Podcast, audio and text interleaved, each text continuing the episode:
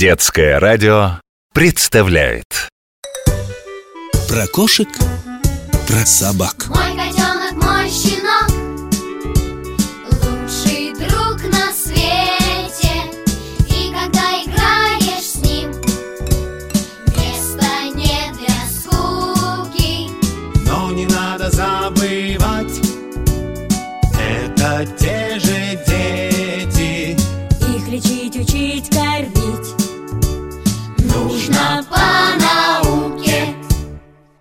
Привет, дружок! Я доктор Добряков. Много лет я изучаю животных и растений, а теперь вот рассказываю тебе о них всякие интересные истории. Вспомнился мне только что давний случай. Захожу я как-то в комнату и вижу такую картину. На диване сидит мой годовалый сынишка, крепко обняв за шею нашу собаку Лушу и пытается затолкать ей в ноздрю остро отточенный карандаш. А Луша замерла с вытаращенными от ужаса глазами, не понимая, что делать. Вырываться? Ну, ребенку можно больно сделать. Терпеть? Ну, какую ж там терпеть, когда тебе острым карандашом в нос лезут? Что я тебе хочу объяснить? Это глубокое заблуждение, что животные, особенно собаки, никогда не трогают детей. Хм, еще как трогают. И кусают, и царапают. Вот давай разберем мой случай. Луша выделяла в семье именно меня.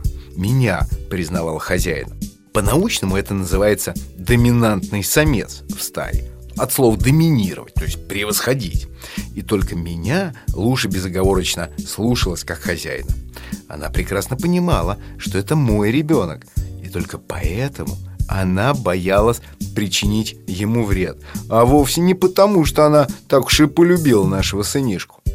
Вот если бы в доме был другой малыш, то она бы его не постеснялась цапнуть как следует. Да, как мне не жаль тебя расстраивать, но не нужно идеализировать собак и делать из них ангелов. А нужно изучать, понимать их поведение. Чем мы с тобой сейчас и займемся. Так вот, Собака – зверь стайный, а в стае все разбиты на ранги.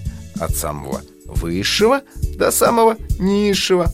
Путь снизу вверх ученые называют социальной лестницей.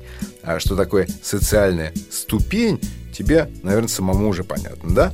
Вот самые высокоранговые особи, они стоят на высших социальных ступенях, называются доминанты – а те, кто под ними, субдоминанты. Вот видишь, здесь вот ничего сложного нет.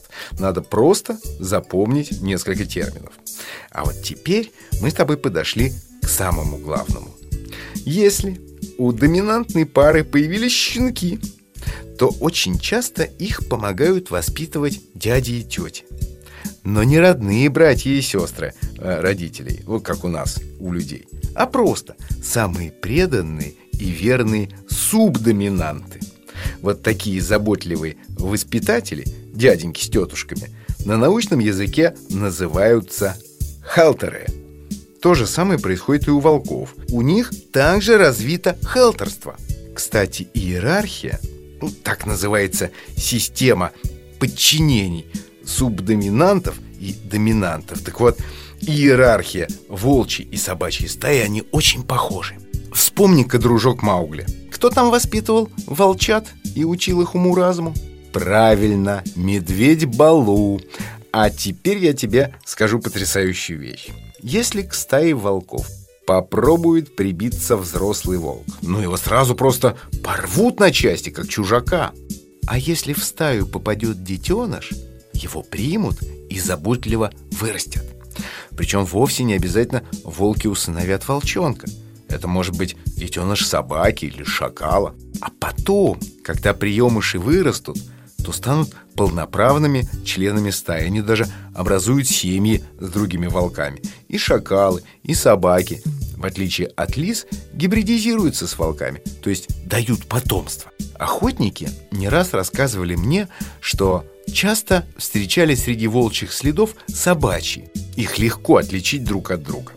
Но самое удивительное, что науке известно немало случаев, когда волки выкармливали и воспитывали малышей медведей, обезьян, и даже человеческих детенышей. Так что замечательный английский писатель, автор книги «Джунглей», вовсе не выдумал историю про Маугли. А теперь давай рассуждать логически. Откуда он взялся волчьем коллективе? Медведь Балу. А почему это он вместе со всеми принимал участие в собраниях на скале советов и даже голосовал наравне с волками? У тебя уже появилась версия? Умница. И я тоже так думаю. Скорее всего, Балу попал в стаю медвежонка. Его вырастили и воспитали точно так же, как самого Маугли. А уже потом мудрый, опытный медведь стал Хелтером. Ну, видишь, как все просто, если кое-что знать и не лениться думать. А мне пора прощаться, дружок. До новых встреч. До новых историй. Про кошек, про собак.